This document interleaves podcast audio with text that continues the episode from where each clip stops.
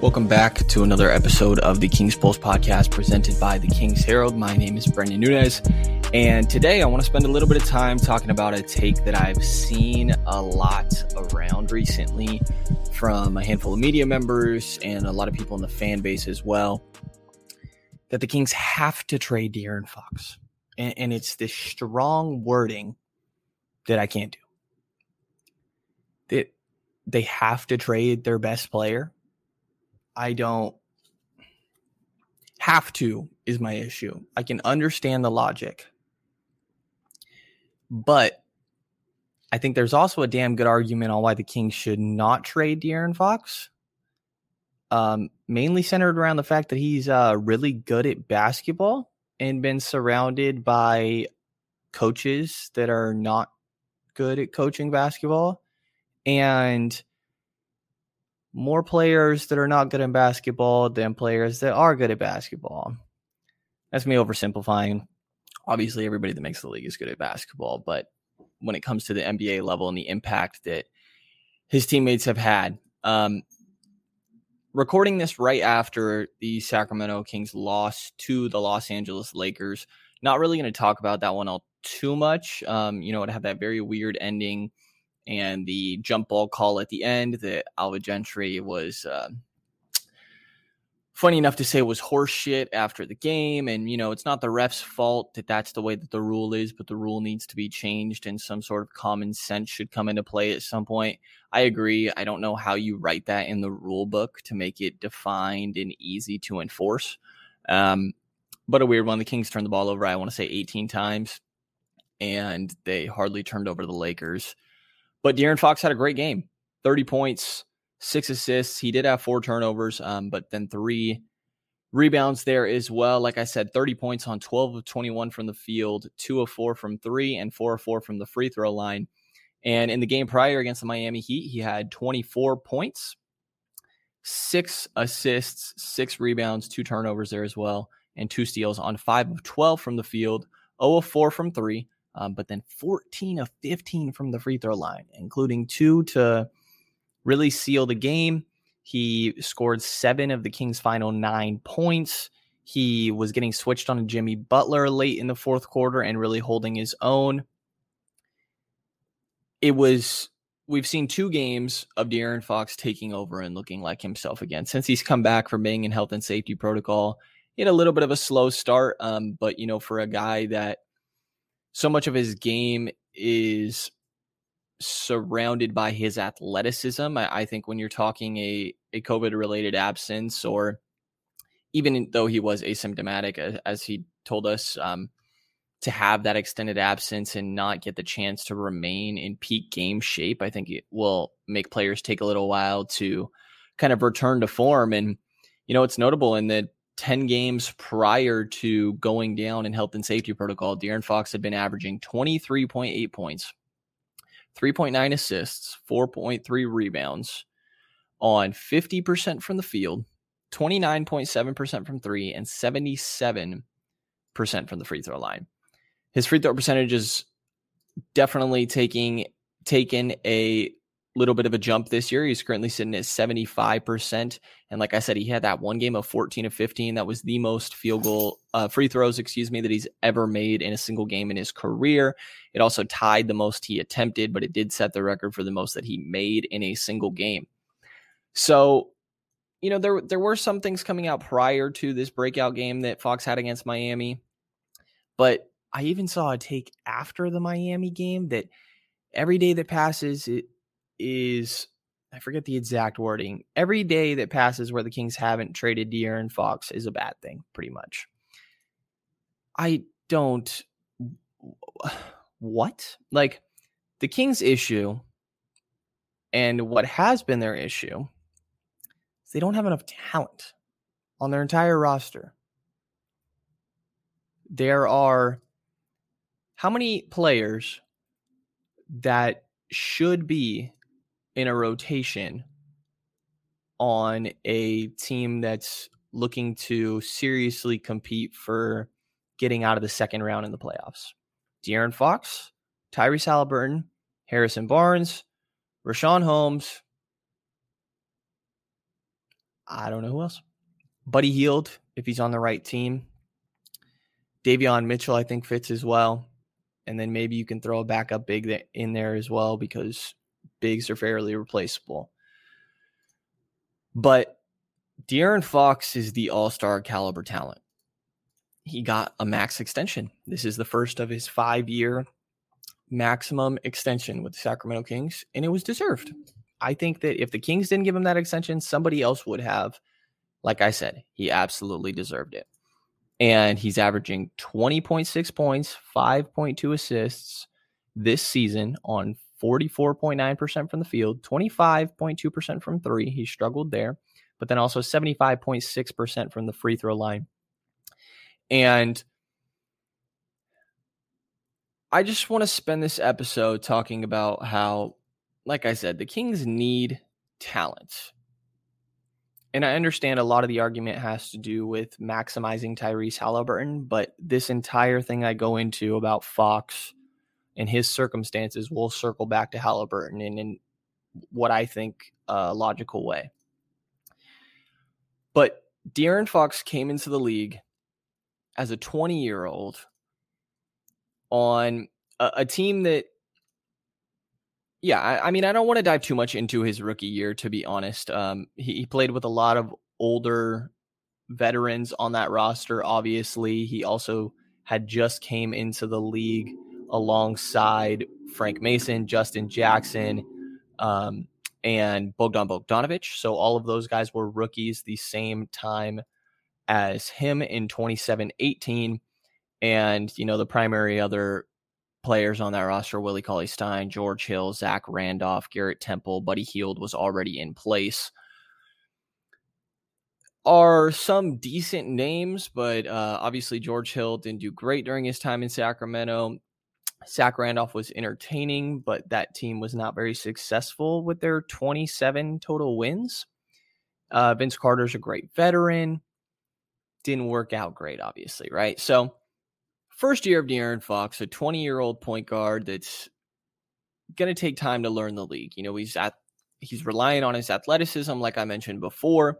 So it's going to be a slight adjustment period as he gets used to the physicality of the league, the change of pace, and just allows the game to slow down for him. So that season does end with Fox going Fox the Sacramento Kings going 27 and 55, finishing 12th in the Western Conference in Fox's rookie season. The teammates that Fox has had throughout his career um, are not good, like I said. And this is kind of where you start to see some of the mistakes and the issues with the team not being good is that they uh, they haven't tried. The front office, the two separate front offices, haven't made. If I were De'Aaron Fox's shoes, I don't think I could confidently look at the moves that have been made since being drafted to Sacramento and say, man, they've really tried to surround me with better talent or to get more talent on this team, either for a few years down the line or talent that is actually going to help win games right now. A lot of times there's really lateral moves because somebody gets let go for nothing and a different guy gets brought in that feels the same sort of production or there's you know maybe always this fifth starter that doesn't make sense. There's been bad head coaches. So after that first year um, that we're going to kind of look over his rookie season that you know, was a lot of veterans and a lot of guys ended up leaving in between the first year that he had in the league and the second year. And in the middle of that second season is when Marvin Bagley was selected second overall. Mistake there. Um, don't need to get into that further, really. And then in 2018 19 is the closest that the Sacramento Kings have come to the playoffs in an embarrassing amount of time. They ended the season 39 and 43, ninth place in the Western Conference with a 47.6% win rate. 39 wins, like I said. The last time that the Kings won at least 39 games was the 2005 2006 season.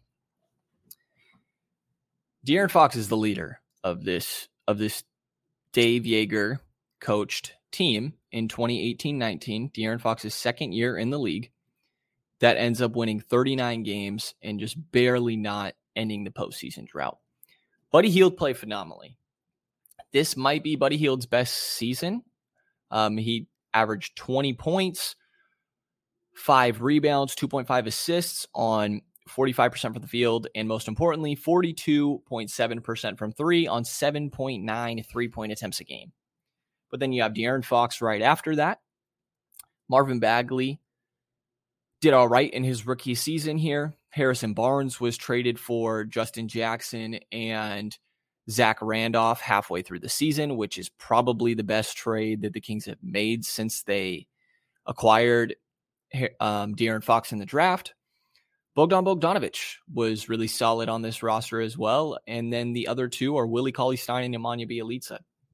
This is the best results. This team gave the best results of any team that De'Aaron Fox has been a part of so far. So when I'm listing these guys and talking about, you know, De'Aaron Fox hasn't played with that many good or above average starters, even average start, like he hasn't played with enough top 50 players. Because this roster that I'm naming is the most successful one of his career. Buddy Hield, himself, Willie Cauley Stein, Bogdan Bogdanovic, Nemanja Bjelica, Marvin Bagley are kind of the mainstays of the rotation. Iman Shumpert as well, um, Harrison Barnes, freaking Harry Giles is a part of this. And the reason that this team worked was that Dave Joerger found an identity for this team that he wanted to go to. They were going to run their ass off. And this is just a result of good coaching. While Joerger had all of his personality question marks and maybe off court things going on, he optimized the roster that he was given. And he came from the grit and grind Grizzlies came over to Sacramento and decided we are going to play fast as hell because that is what this roster is good at. Identified that, stuck with it, and he was right. Like I said, Buddy Hield, maybe the best year of his career, averaging 20 points. The interesting thing um, that's going to be a theme throughout all this is that De'Aaron Fox, as a part of not having enough talent, talented teammates around him throughout his career, is that he never had another good playmaker or a, like I don't it, it, feels like I'm trying to find a word between what good and great is. But for example, that season, even if you go back to his rookie year, De'Aaron Fox has led the Kings in assists per game every single year of his career. Even his rookie season, as a 20 year old playing 27 minutes a night. That does not include the portion of this current season that we are going through because of Tyrese Haliburton, who we will get into in a moment. But in his second year, De'Aaron Fox's, that is, the most successful season that he's had, that 39 and 43 team, team with Dave Joerger. Fox averaged 7.3 assists a night, while Bogdan Bogdanovic averaged 3.8. Buddy Hield averaged 2.5. Willie Cauley Stein averaged 2.4. Um, you know, Bogey was a decent playmaker, but Fox was asked to be the engine of an offense. And he was able to pull through in that regard. Um, the, the team struggled on defense, but I think that when you are going to have one guy be your engine of an offense, that you need to find ideal ways to complement him. The lack of assists from other players is because they lacked playmaking. They lacked other players that could reliably and consistently create for their teammates. There are only a handful of examples every year in the league of teams that do not have multiple players averaging at least four assists a game. And I, I did lay them out here prior to this recording. I'm going to go through them and kind of notice the trends on. There's going to be shitty teams in here that don't really care about winning. So that's why they're not worried about having people that can actually create for others. And then there's going to be the teams that made it work with only one player averaging four or more assists per game. And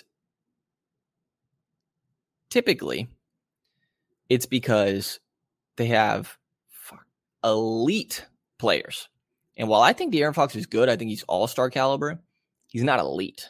He's not the engine of an offense. Um, if he, I mean, maybe he could be. We don't exactly know, but I'm not expecting a Trae Young, a Luka Doncic, for example, um, James Harden, things like this. He he's not a one man offense. Um, but if you wanted to treat him that way, there would be more ideal ways to see if that's possible. Um, just saying, I don't think that that is the case. But anytime that these teams were able to make it work with, again, only one player averaging four or more assists, it was either due to having an elite player, having really high caliber coaching, or they had a damn good defense.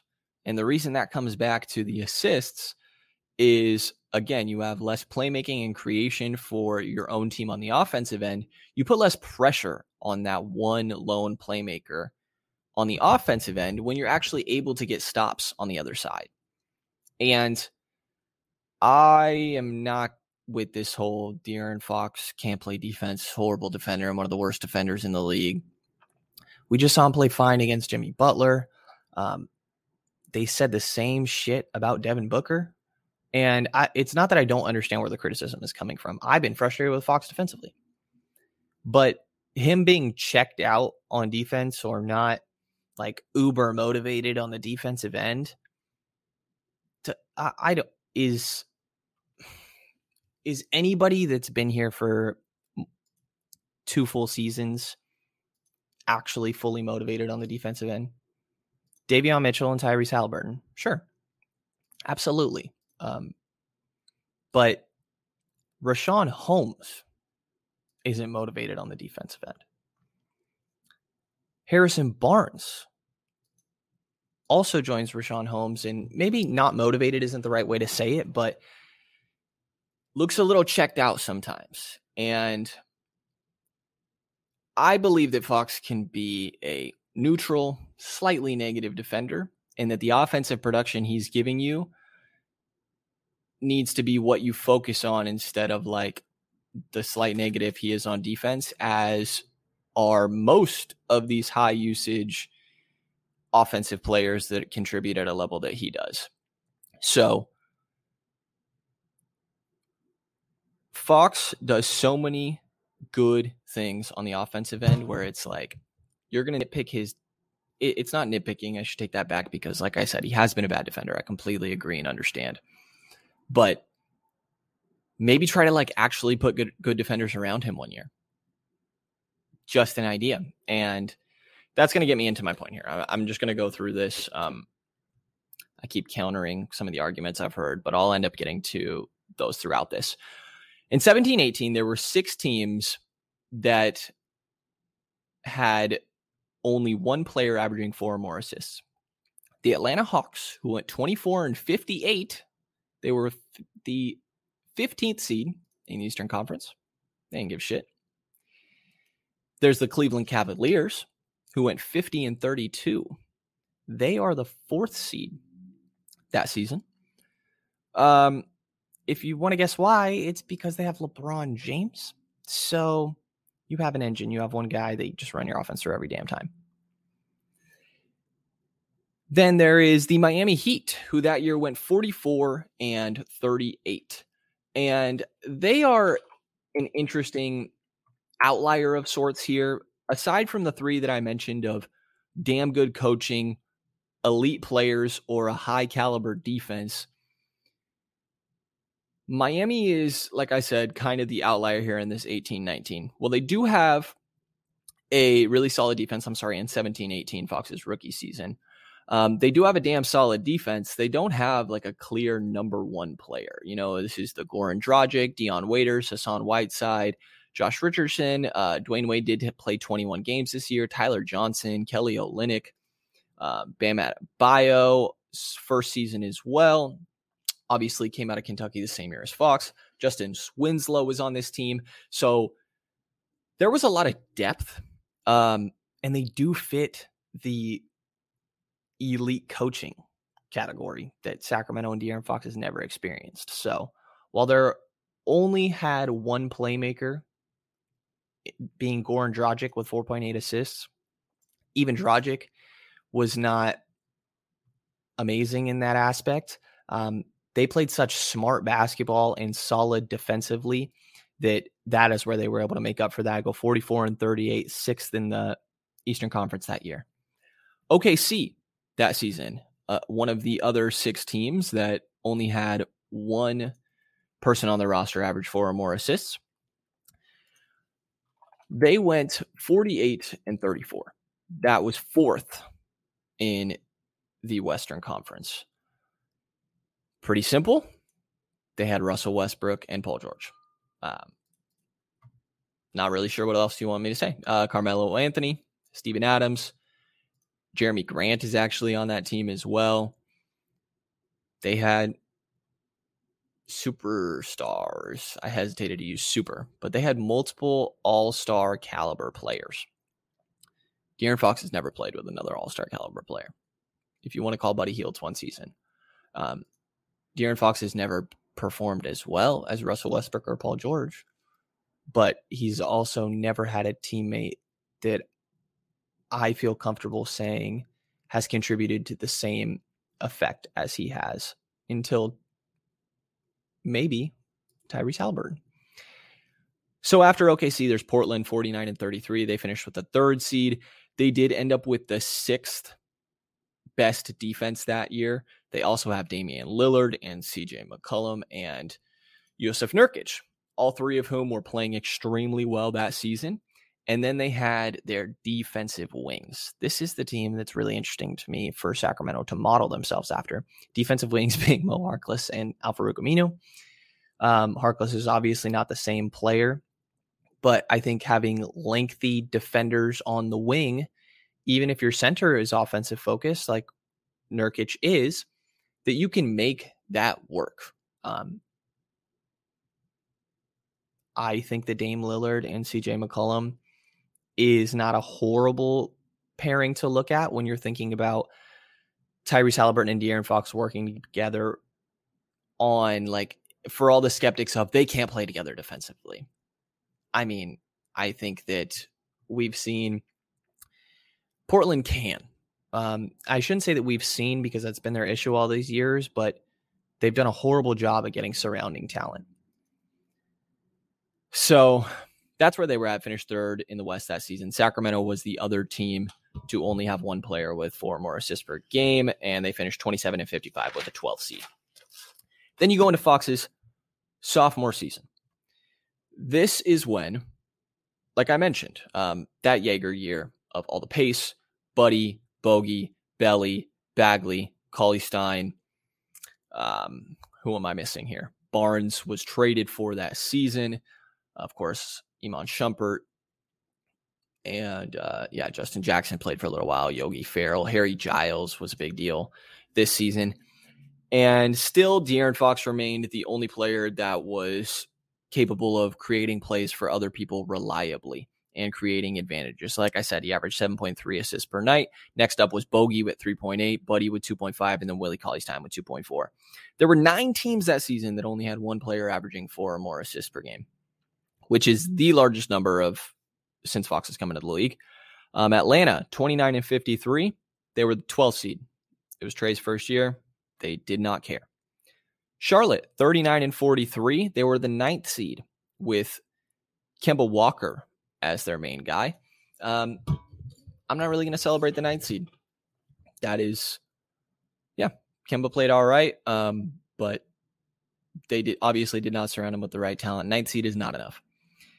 There's the LA Clippers, 48 and 34 this season in 1819. Uh, they finished eighth in the Western Conference. This was the team that barely beat out the Sacramento Kings for that final spot in the playoffs. They had a very deep team. Doc Rivers, um, I don't know how I feel about if he's a great coach, um, but I think he's highly regarded. And it's one of those where there's no clear star on that Clippers team, but they were really deep. Um, I mean, Tobias Harris played at an all star level in that season. And that's what ended up, uh, that's, you know, probably the season that I think was encouraging to the Philadelphia 76ers that led to him eventually acquiring him. He averaged 20 points a game. Lou Williams averaged 20 points a game. Gallinari averaged just under 20. Montrezl Harrell averaged 16. You had Landry Shamet. You had Shai Gilgeous-Alexander. Ivica Zubac in his first, um, not his first, but in an early stage of his career.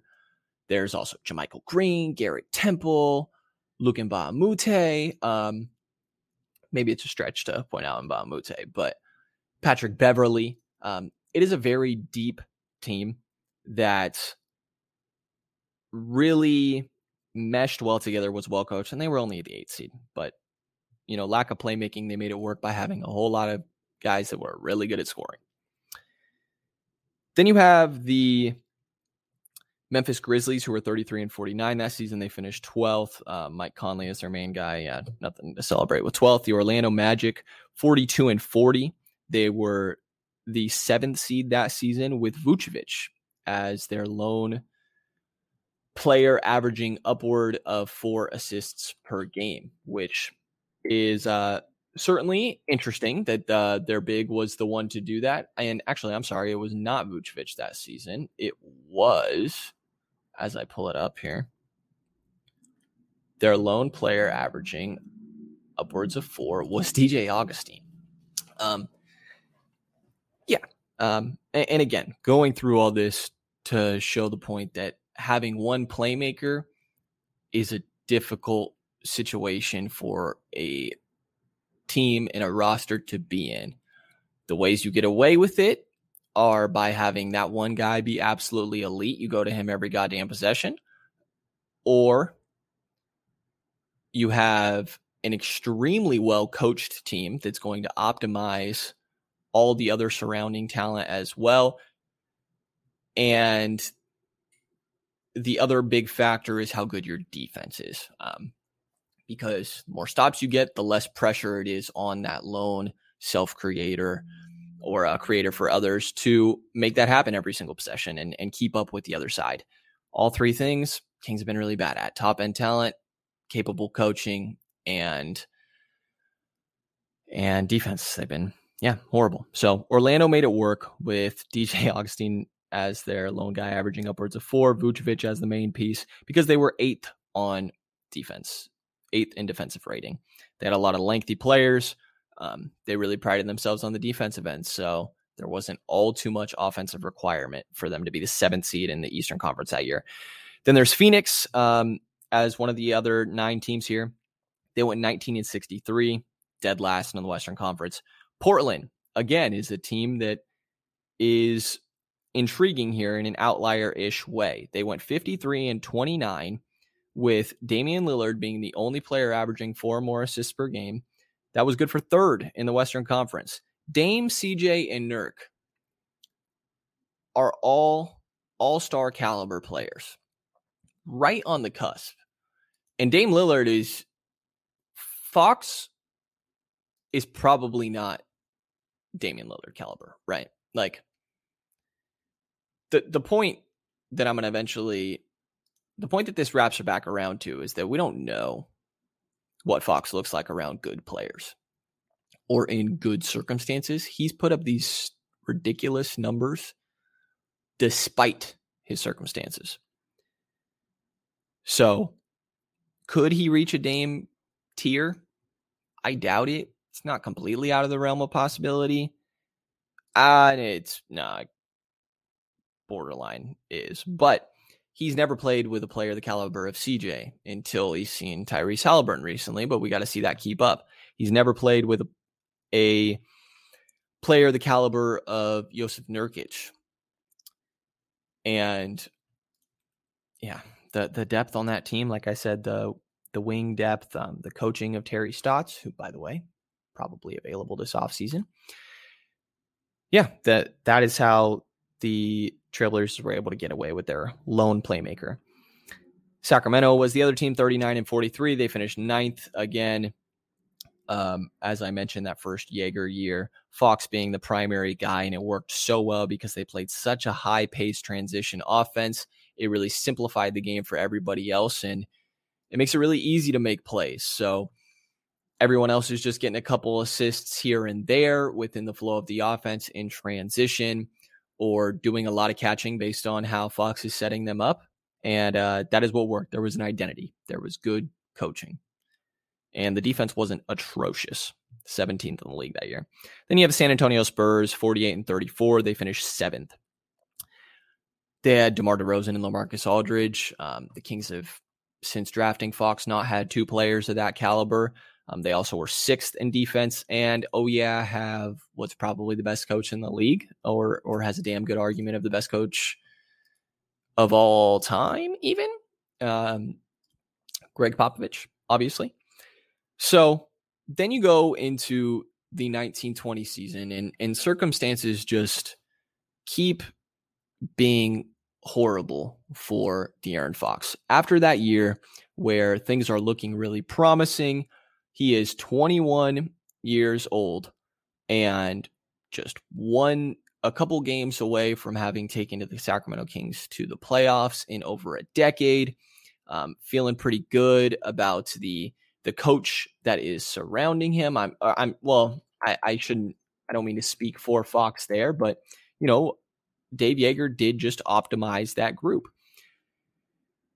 So then you go into the offseason and, you know, it's decided that there's enough off court complications. Dave Joerger needs to be moved on from. There's the whole Brandon Williams thing and and all that.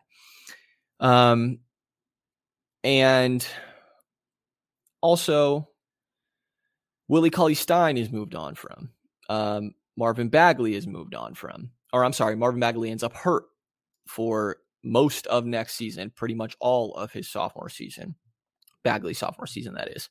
Um, and so while Willie Cauley Stein, who was part of the one lineup that Sacramento had the season prior with 500 minutes and a plus 1.3 net rating of Fox, Buddy, Shumpert, Belly, and Willie Cauley Stein, that center that was so crucial to, I, I know we all had our tough times watching Willie. I absolutely was there. He was frustrating beyond the belief, but he fit the high paced offense that Joerger had in place extremely well.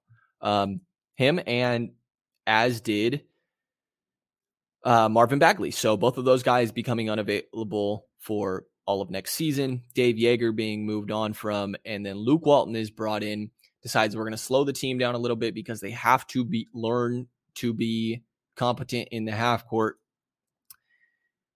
changes the identity that the Kings had discovered and was working to an extent. It was showing growth and they still had young talent. Um, then the decision when Vlade Divac has a significant amount of money to potentially spend in that offseason, just uh, not used the most ideally. Um, yeah, Harrison Barnes was traded for the previous offseason, so 60 million is what Vlade is working with. He could have tried for Al Horford, Tobias Harris, Nikola Vucevic, Julius Randle, even Bojan Bogdanovic. All of those guys were restricted free agents. Instead, the Kings gave uh, Harrison Barnes four years, 85 million, which is fine. You know, I, I still think that's viewed as a good contract. Happy with that. Dedmon, three years, 40 million. Trevor Ariza, two years, 25 million. And Cory Joseph, three years, 37 million after Patrick Beverley refused to take pretty much that same contract and instead took lesser money, maybe similar. I believe it was lesser to play with the Clippers. So 60 million in cap space ends up with role players and not even starting caliber role players. Um, Ariza was gone quick, as Dedmon by the deadline. Cory Joseph stuck around for a while, but he was it was debatable if he was even a playable positive backup point guard. So this is where it's like I will say I didn't hate this offseason, that offseason. I thought that dividing up the money, getting a backup point guard, a wing, and a center was the smart move. I really liked Dewayne Dedmon. I was definitely aboard that train. So I don't I, I understand the logic here. Um, but there becomes a, a trend. Um, so yeah, they, they don't get notable talent. Um, they strike out on signings that I think are somewhat understandable. And then they go into this next season with seven players that played at least a thousand minutes. Again, this is the first year of Luke Walton. They the Kings had just won the most games that they had won since 2008. The coach is traded. The starting center is moved on from the power forward that you just drafted in the year prior, who is viewed as a project, is goes down very early in the season.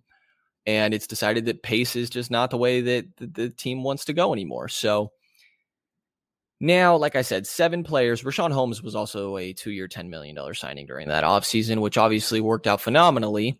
Um, but I think it is frustrating to look at since Fox has been here, they have not swung for adding significant talent. Harrison Barnes, Buddy Hield, Nemanja Bjelica, Bogdan Bogdanovic, Cory Joseph, De'Aaron Fox, and Richaun Holmes are the seven players that play a thousand minutes that season. They were okay on offense.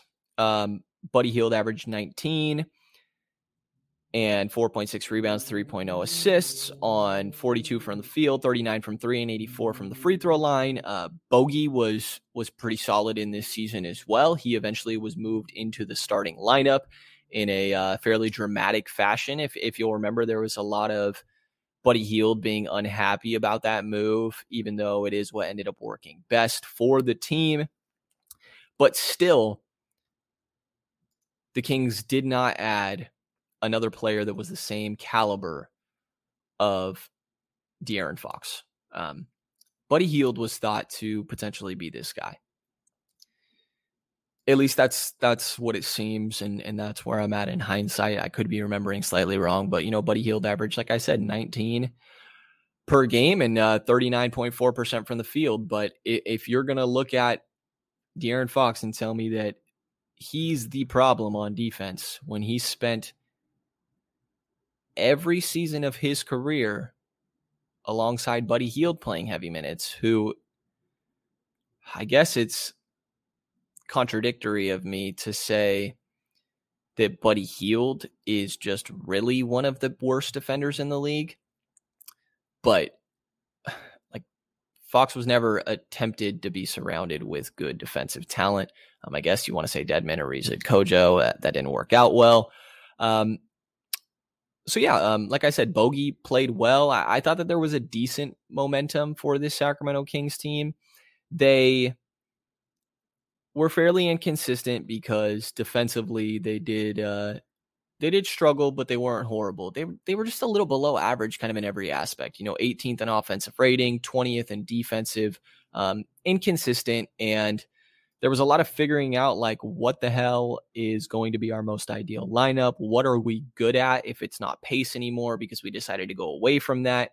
And like I said, in the year prior, that was the 39 win season with Joerger before he was let go the most played lineup that Fox was a part of had played 500 minutes.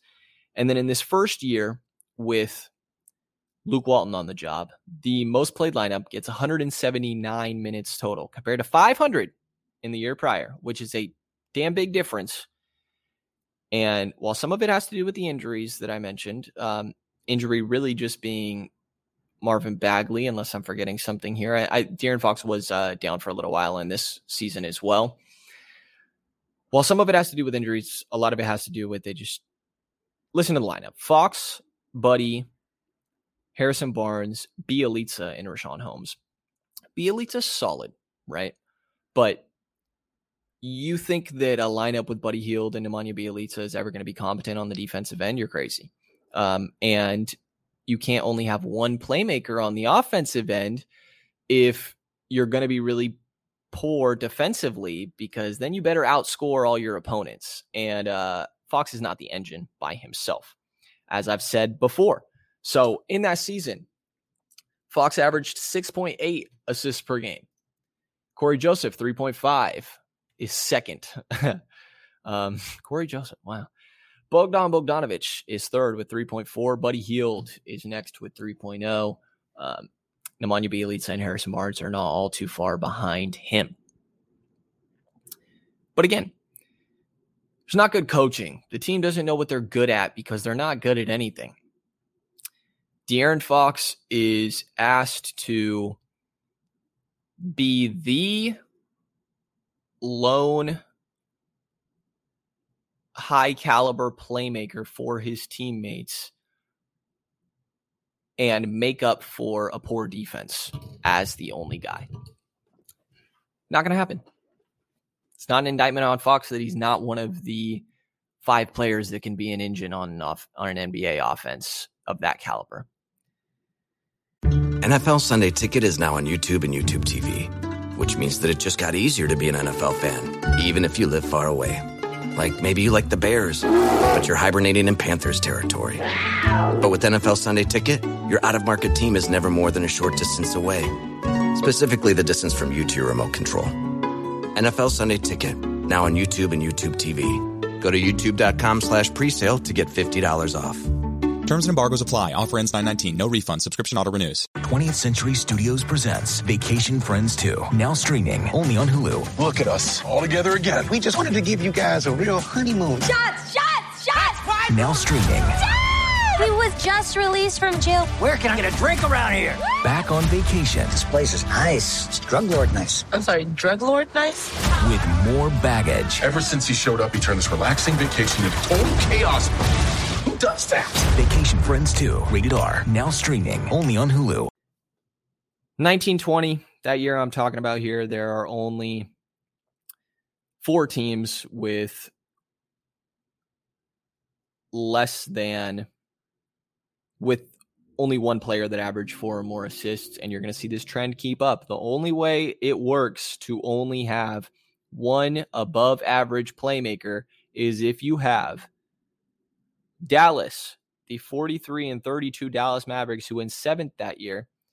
They have Luka Doncic, who is just an one of those five elite, elite. Give him the ball every damn time. They also have Rick Carlisle, one of the best coaches in the NBA, that is making a Luka Doncic ran offense first in offensive rating, and at that point was the best offensive rating of all time.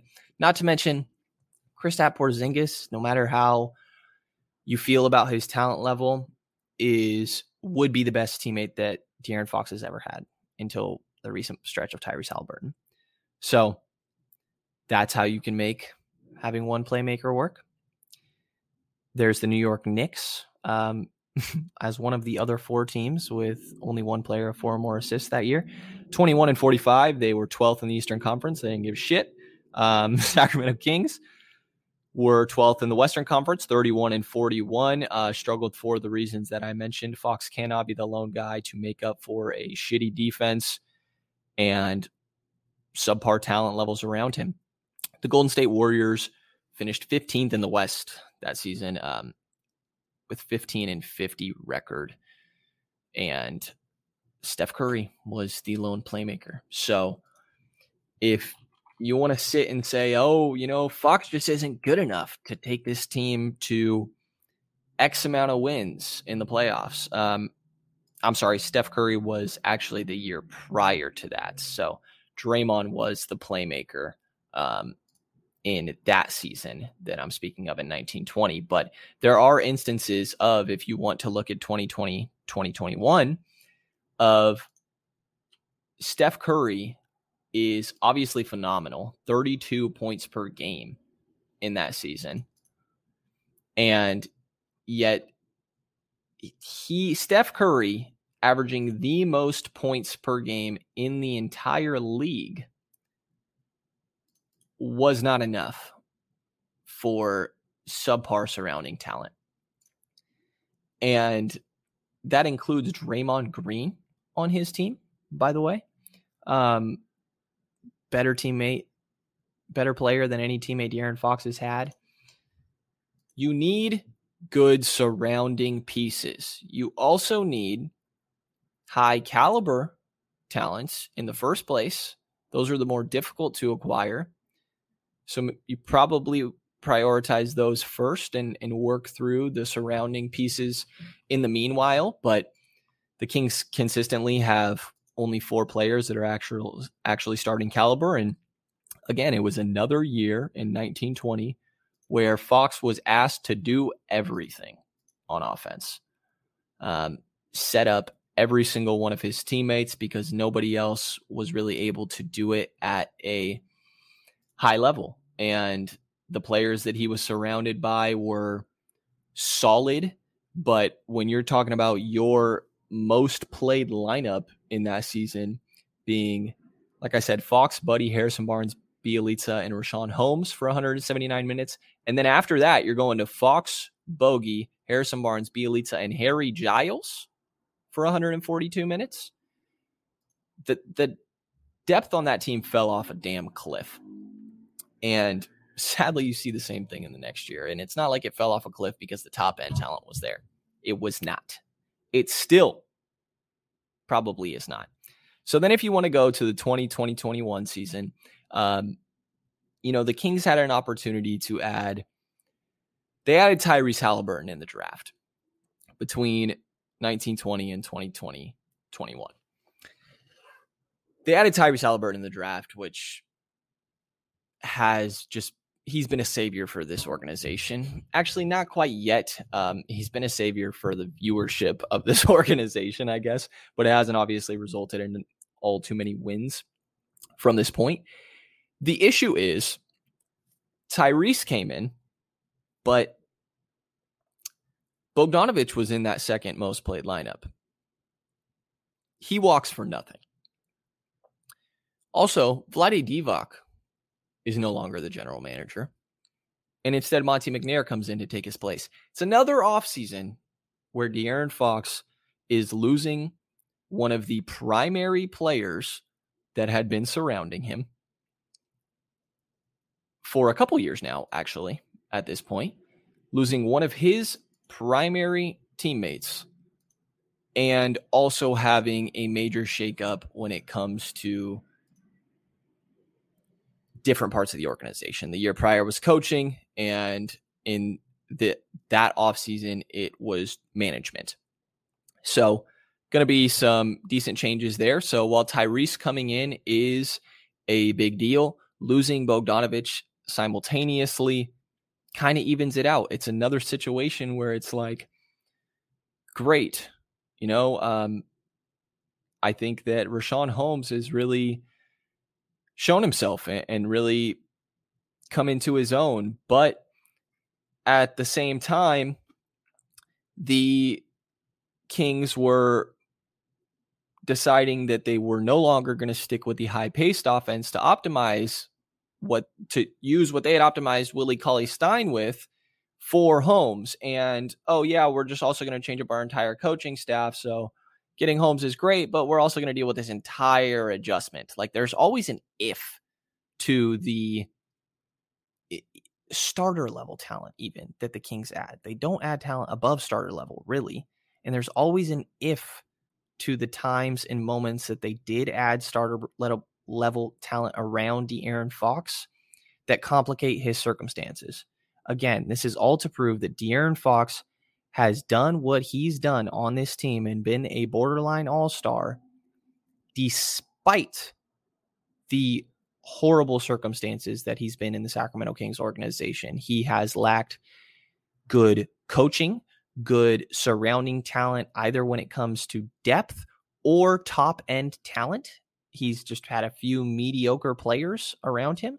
Uh, mediocre sounds pretty negative, but you know I don't mind um, Richaun Holmes and Harrison Barnes, and might feel a little differently about Buddy Hield sometimes. But after that, you know, even in you move to 2020, 2021. Um, I'll go through these ones a little bit quicker. Like I said, the entire change for this offseason was Vlade out, McNair in, and uh, the same swap with Bogdanovic headed out the door on a what I believe is four year, $47 million deal that I still view as absolutely ludicrous. The Kings were not willing to match that. We've seen uh, reportings from, I believe it was The Athletic and other sources, that Bogdanovic could still fetch a first rounder at the time of this recording on that contract. Um, I thought it was ridiculous to not keep Bogey. If you're trying to win now, I don't understand what the plan is here. Um, Tyrese comes in, but like I said, it about evens it out. And then um, the offseason signings, Kings didn't have much money, um, much at all, really. They signed Glenn Robinson and Hassan Whiteside. Um, what the shit? Um, kind of happy with Glenn Robinson, I guess. But that's what that offseason looks like. Um, I, I, don't exactly know how they're supposed to go into that next season feeling super optimistic. Like there was some growth, and it's like, oh, well, now we have another season of our coach um, that we swapped because of off court things and is actually a worse coach than the one we had before. But hey, now we have a year under our belt with him. So, you know, I think we'll have an opportunity to really kind of like deploy his system and Buddy, Harrison, and Richaun and Marvin had all played together for a little while. Um, actually, Marvin hadn't played much in the year prior, I guess. So it was like, okay, I guess this is where we can find some optimism because apparently they really believe in that group. Um, Tyrese Haliburton fell in the draft. Like that was great. The Kings had the worst defense in the league that's that year. Um, coaching was a factor. The lack of depth was a factor. The talent overall is a factor. But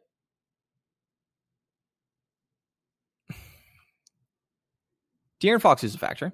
Um, Tyrese Haliburton is a factor. Hassan Whiteside sure as hell is a factor.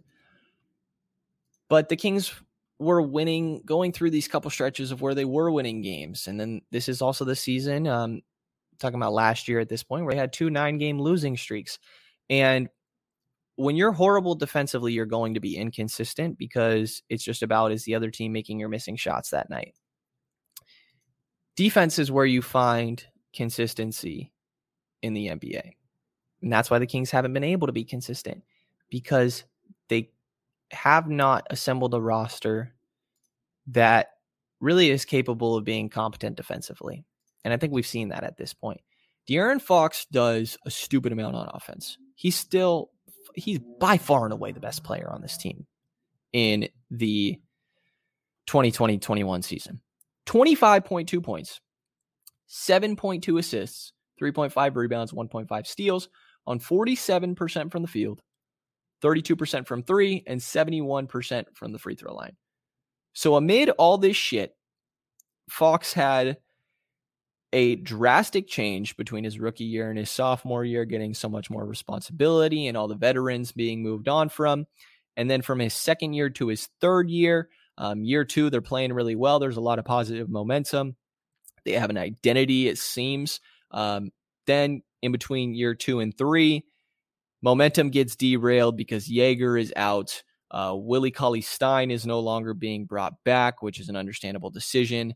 Um, but it's really moving on from Joerger and, and the positive momentum identity is gone with it because Luke Walton does not implement the same extreme high paced offense.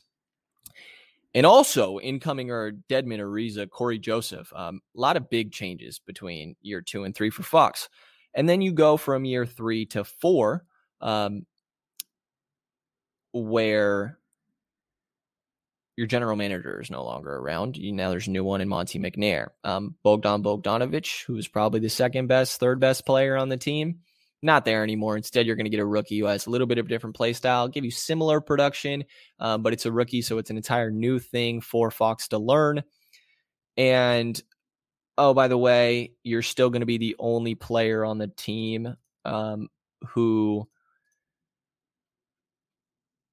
outside of Haliburton, actually, Haliburton can ease the responsibility a bit, but Fox still has to be the guy on offense here. Um, Haliburton was viewed as a connecting piece, not somebody that you would want initiating the offense all too often until he had recently proved that wrong in a major way. Um, but just so much change for Fox going into last season. And um, he cannot be expected to shoulder an offense that is good enough to counter the worst defense in the league. And while he is part of the, he deserves part of the blame for what was the worst defense in the league. He's not the one that you change. You don't change your best player. You change the other surrounding guys. What were those teams I was going through before? Luka Doncic, not a good defender. They make it work with good surrounding players um, and solid coaching. Trae Young, team has a lot of depth, wing defenders around him. Clint Capela, one of the best defending bigs in the league. You could talk about Ja Morant.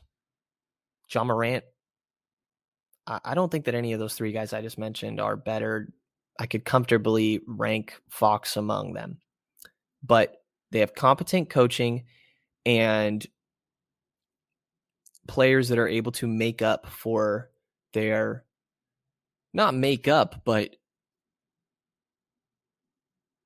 if you're going to ask that sort of offensive resp- responsibility from a player, then you better have surrounding talent that can make life easier for him on the other end and certainly not make it harder for him on offense, but he's never had that. So then you go into that season, like I said, Fox fucking averages 25 and 7.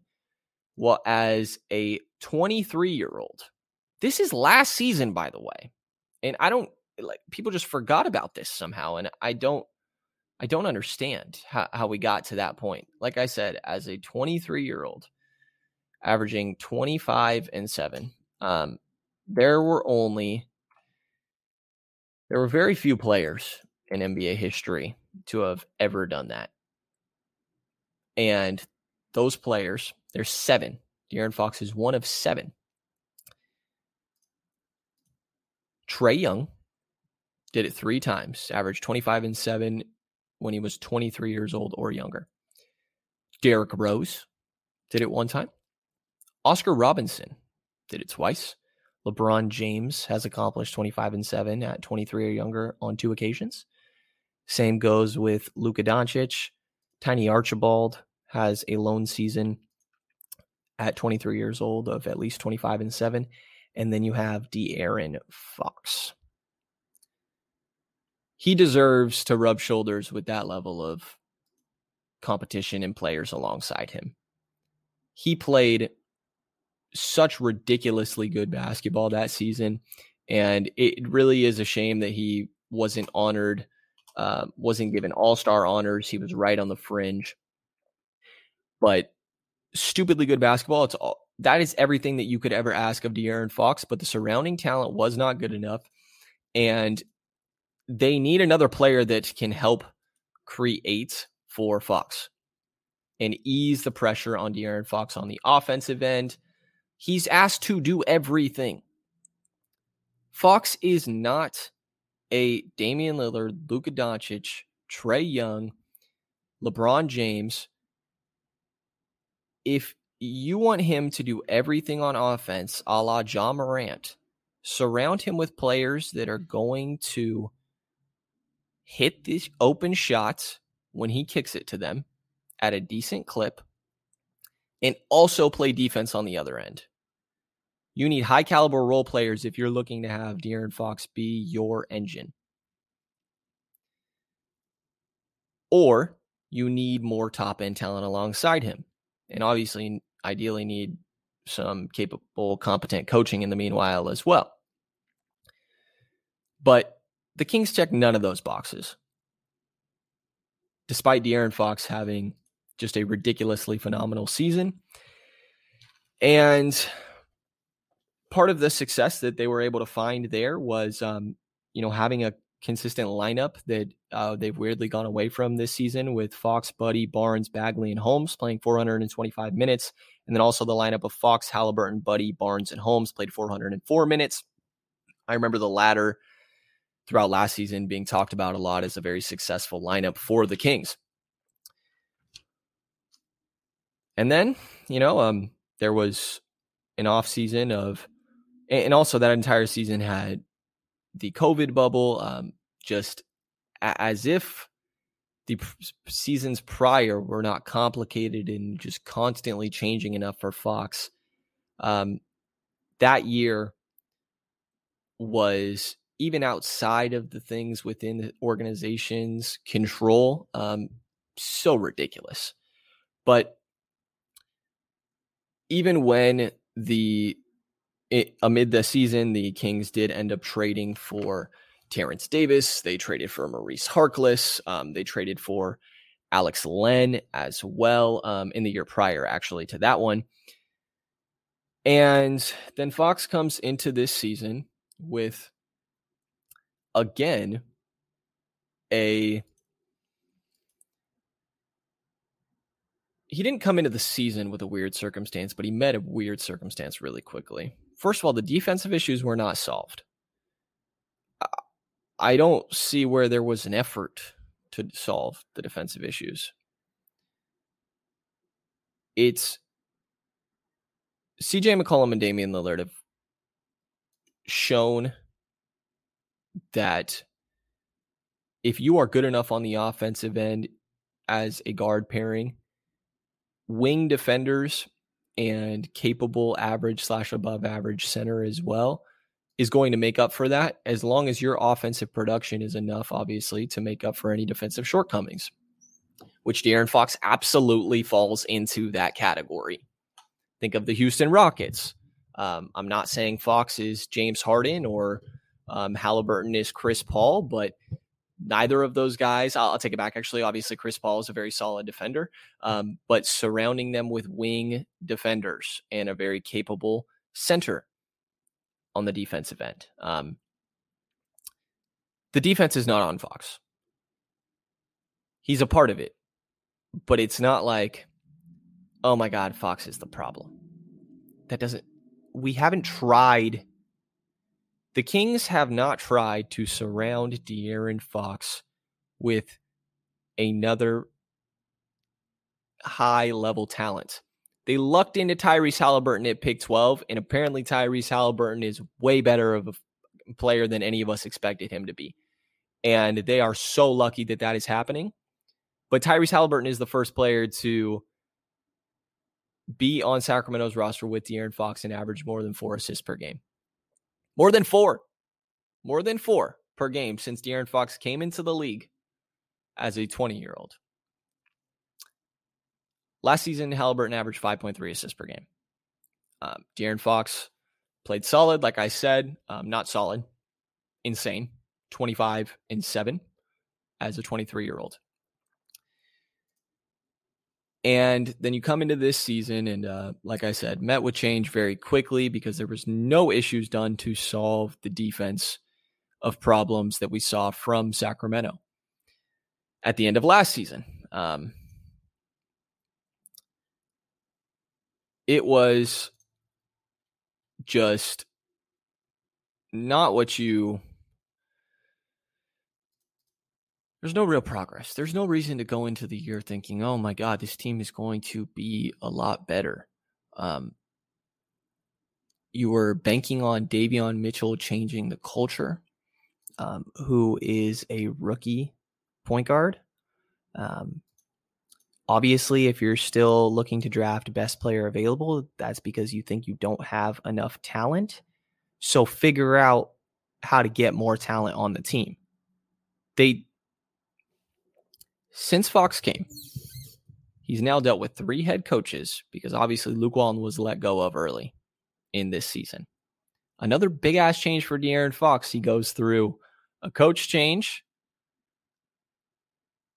from from his rookie year to his second season. He goes from all the vets to being the guy. Year two to year three, year two they made so much progress, 39 wins. Dave Joerger is let go. Now Luke Walton's going to come in and oh yeah, that whole like identity thing that we had just figured out we're not going to do that anymore. We're going to take this in a new direction. And then you go from year three to year four. Uh, we're going to move on from the general manager and Bogdan Bogdanovic, who may have been the second or third best player on that roster. Yeah, he's out of here. There's only so many talented players. Sure, Tyrese Haliburton comes in and, and fills one of those spots. That's a lateral move at the moment. So another big change for De'Aaron Fox. Um, a lot of surrounding talent that's been changed as well. You know, there's been a lot of drama with Buddy Hield. Um, you've seen Mo Harkless things recently. There's been a lot of drama with Marvin Bagley. The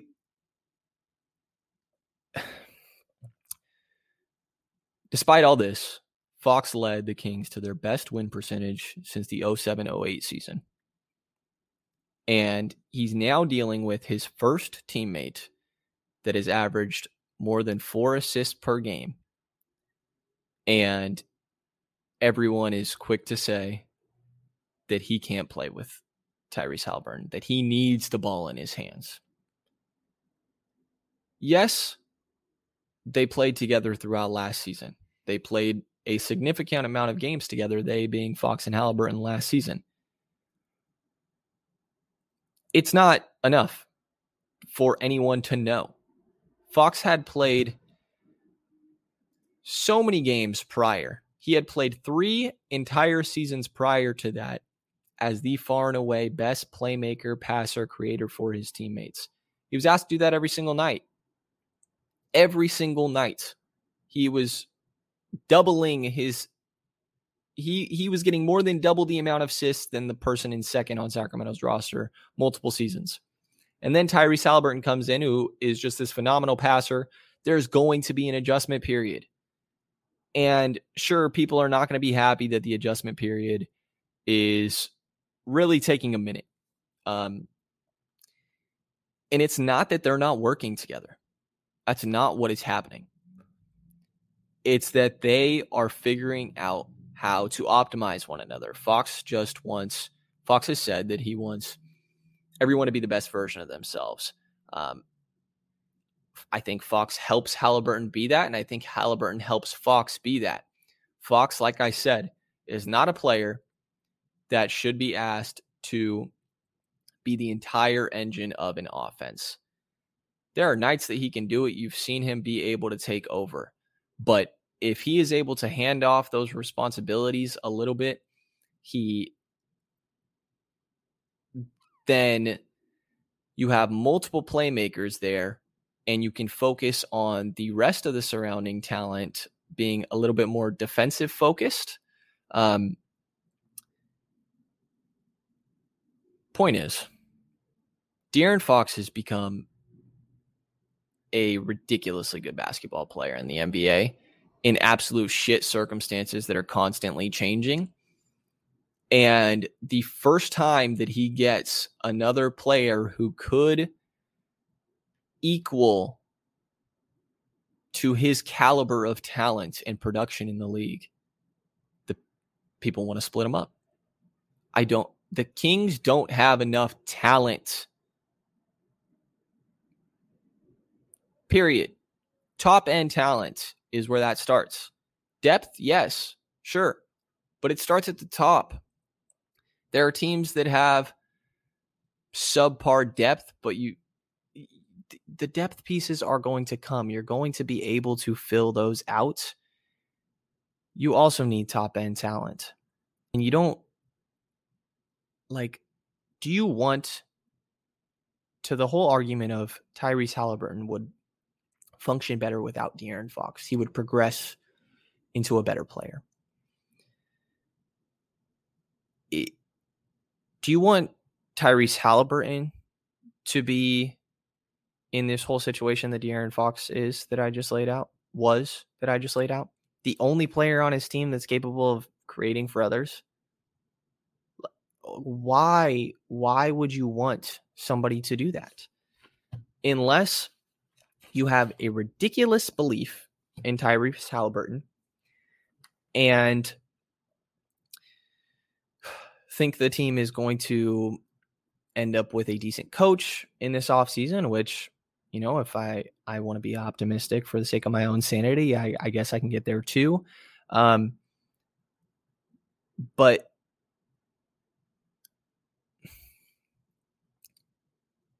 I understand the logic behind creating De'Aaron Fox when you're talking about other players that could be of similar talent level that are also just happen to be on the block that season, maybe in need of a change up with that roster or that player specifically is in need of a change up their self. Um, Jaylen Brown, Ben Simmons, and um, Domantas Sabonis are the ones that come to mind. Somewhat comparable talent levels to De'Aaron Fox. That I understand. But those aren't the type of players that you have in mind when you're saying the Kings have to trade De'Aaron Fox. I would say the Kings have to give De'Aaron Fox a chance to play alongside good players. Put him in a situation where he's surrounded by good players and a good coach before we decide De'Aaron Fox can't do this, De'Aaron Fox can't do that. And if you move on from Fox for the sake of making Haliburton the guy, you better believe that Haliburton is capable of being the lone initiator, playmaker, creator for his teammates. Yes, he went crazy in those games. Fox was out.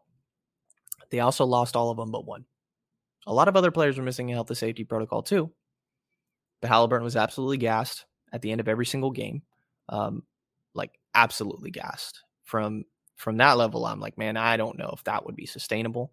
Um, that is just me speculating, but yeah, that's kind of where I felt like I was at with that. I mean, asking any player to be the lone initiator and playmaker on a team is just a huge ask. Like I said, the teams that it's worked for, you're talking calibers of Trae Young, Luka Doncic, um, Ja Morant did fit into that, um, but also take into consideration the surrounding talent.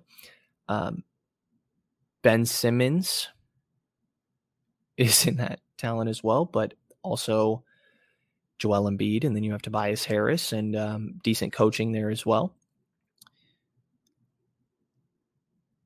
Even if the Kings don't need multiple playmakers, they need multiple players that have the talent level of De'Aaron Fox.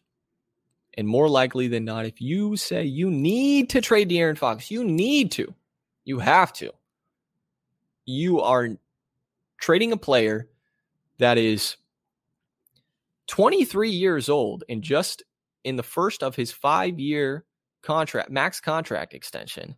Seems like horrible timing. He's just getting the best teammate of his career alongside him. There's a chance that he ends up with a good coach at some point in his career. Um, it's more change, but the coach changes and the constant roster changes around him are the real issue, not De'Aaron Fox. De'Aaron Fox has been, De'Aaron Fox was one of seven players in NBA history to average 25 and 7 at 23 years old or younger, despite the city shitty constantly changing circumstances that Sacramento has placed him in. We don't know what he's fully capable of. So, for everyone saying we don't know what Haliburton is capable of, we won't unless Fox isn't there. I disagree. I think that you need multiple playmakers on a team.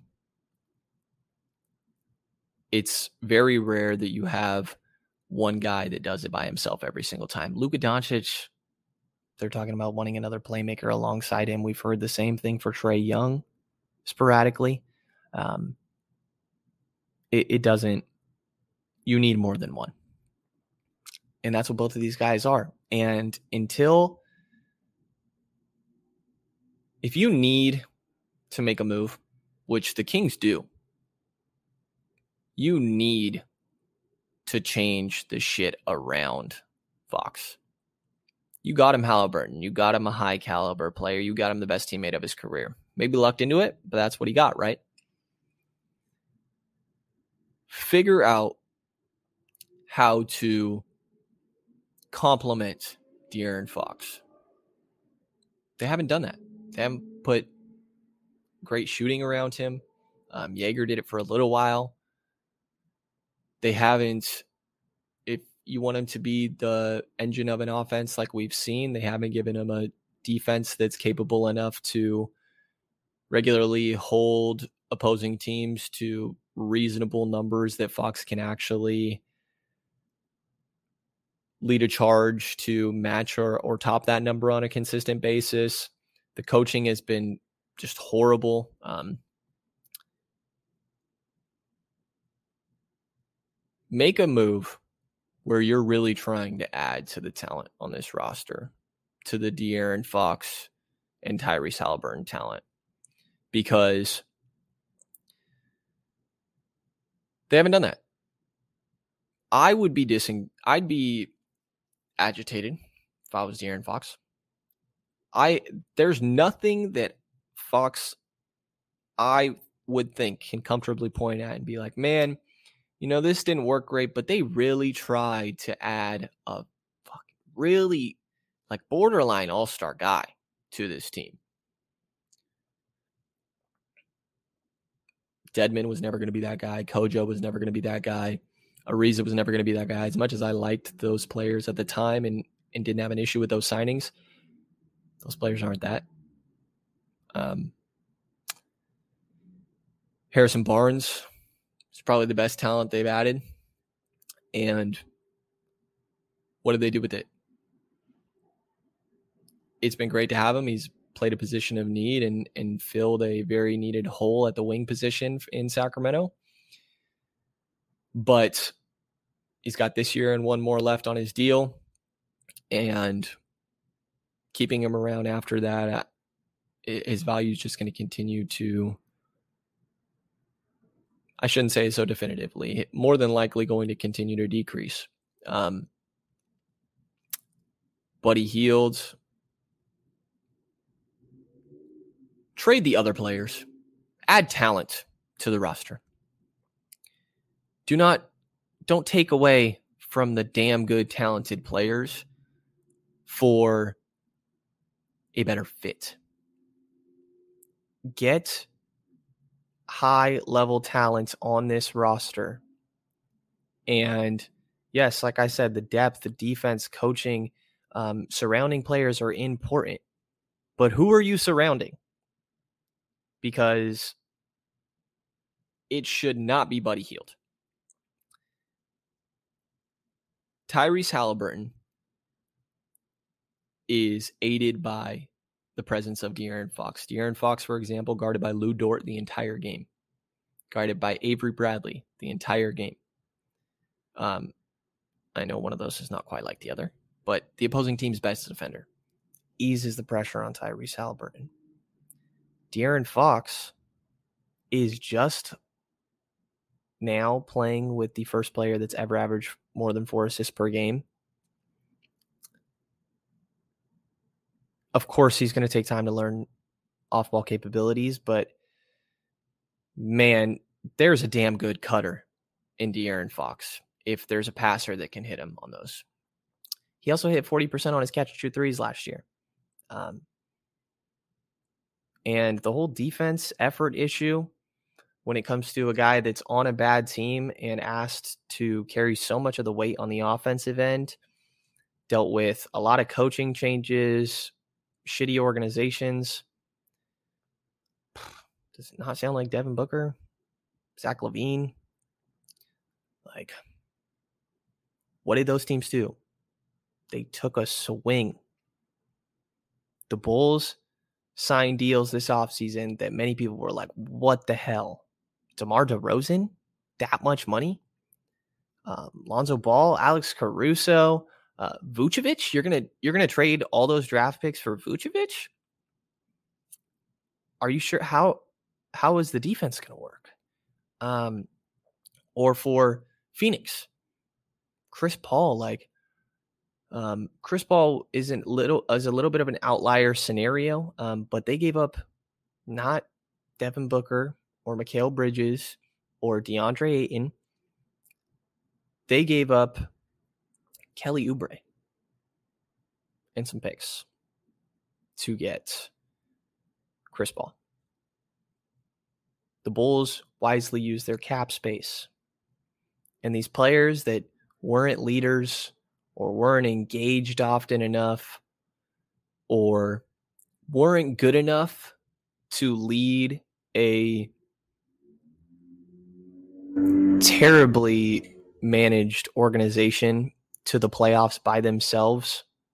Like basketball isn't a team game unless you're a goddamn superstar. Is so tiring, and De'Aaron Fox should not be thrown into that. De'Aaron Fox is getting the first player, teammate that might be able to rub shoulders with how good he is. And I think that Fox deserves to be able to have the opportunity to play alongside another good player, or else how are we going to know what Fox is capable of?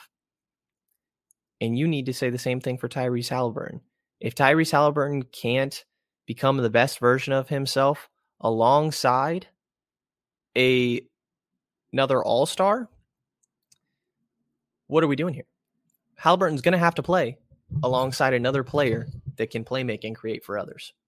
Why can't it be De'Aaron Fox? We don't know that it can't be. I cannot get behind the Kings have to trade De'Aaron Fox. The Kings have to get talent. The Kings have to get more talent. They could also use a coach that isn't horrible. This is the first time Fox has played with a player that's averaged more than four assists per game. This is the third coach that Fox has seen in his five seasons in the NBA. He's about to be on number four. Tyrese Haliburton's already about to be on his third coach, if you include Alvin Gentry being interim. It's a tough situation, but we don't know that these players can't all work together. If you need a leader, go get one. You don't have to get rid of anybody to get one. Like that's not how. If you think that Tyrese Haliburton is the leader and not Fox, he needs to be the leader of this team, then he should be the leader. It doesn't have to do with Fox. He can do that with Fox there. People thought Davion Mitchell was going to change the culture. He can do that with Fox there. Chris Paul changed the culture with Devin Booker, Mikal Bridges, DeAndre Ayton all there with the help of Monty Williams. You saw DeMar DeRozan, along with the other acquisitions that I mentioned, change the culture in Chicago.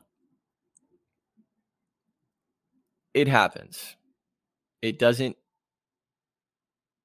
Trading Fox is not the answer. Again, if you're trading the roster is imbalanced. Yes. But most imbalanced rosters are because, oh, they're top heavy and we're going to figure out how to fit around them.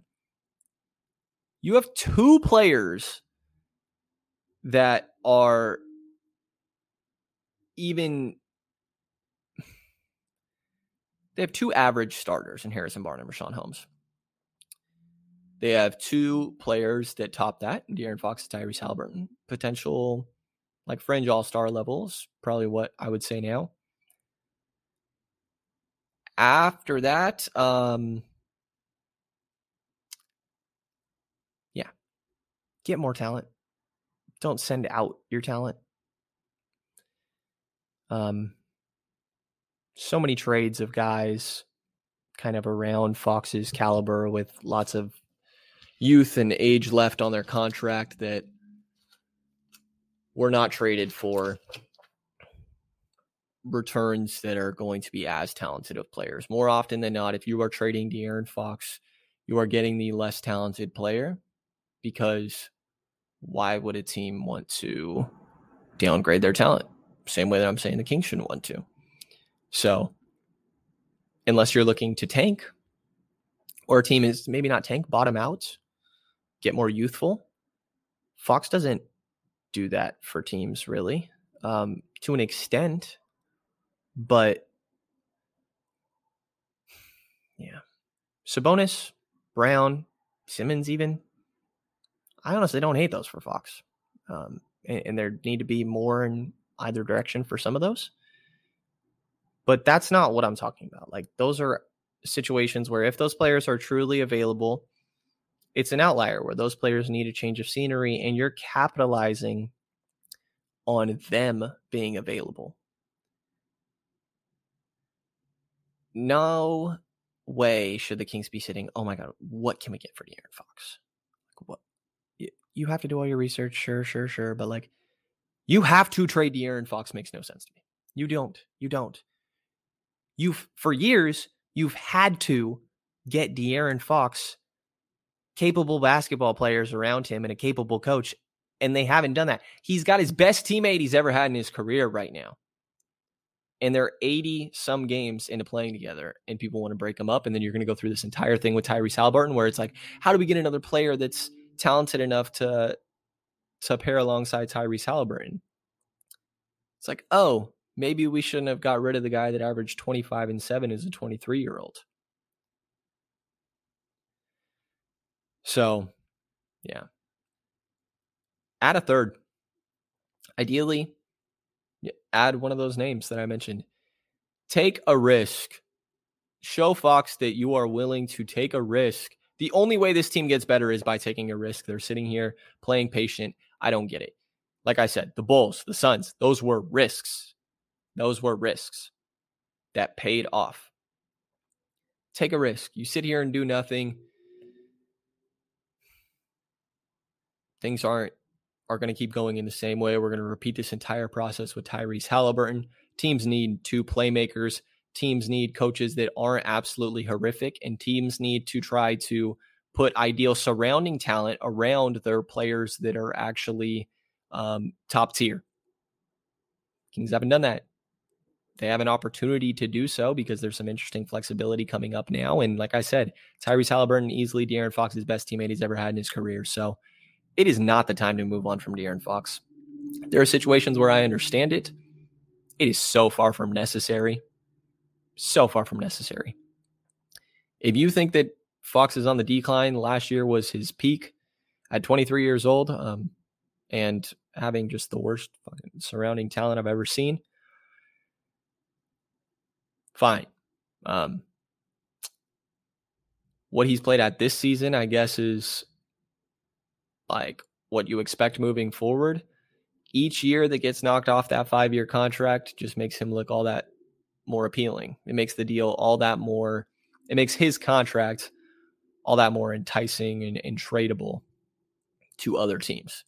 Um, but again, there's no real reason to believe that 24 year old De'Aaron Fox is done growing when he's yet to have the one time he had a good coach they and was his sophomore season when they were a win away from being 40 wins and led the Sacramento Kings to their best win percentage since 2008. And the second best player on that team was Buddy Hield. So, De'Aaron Fox is a really good basketball player. The Kings don't have very many really good basketball players. They should try to add more really good basketball players. instead of trading away their really good basketball player for a different really good basketball player because you haven't even tried to optimize the one you have now. Why would you try to optimize the one that you are just getting? It doesn't. There's no trading Fox is a necessity. Really good at basketball.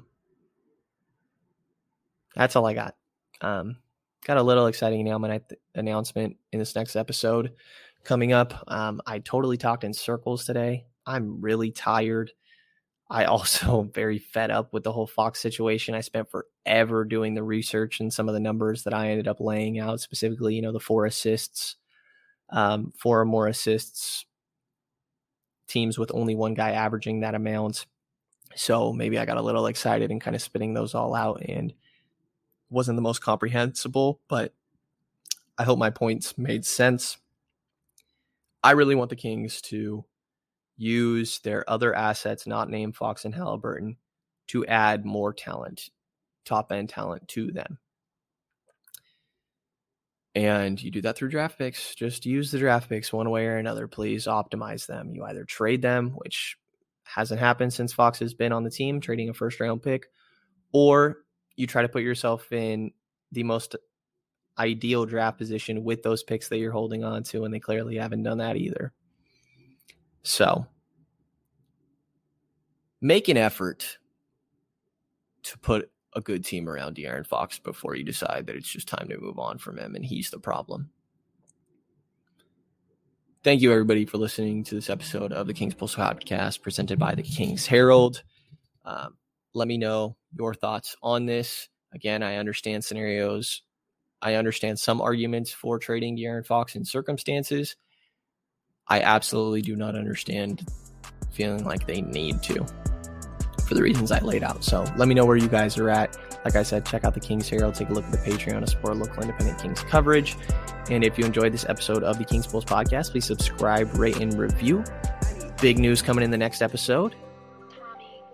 Have a good one.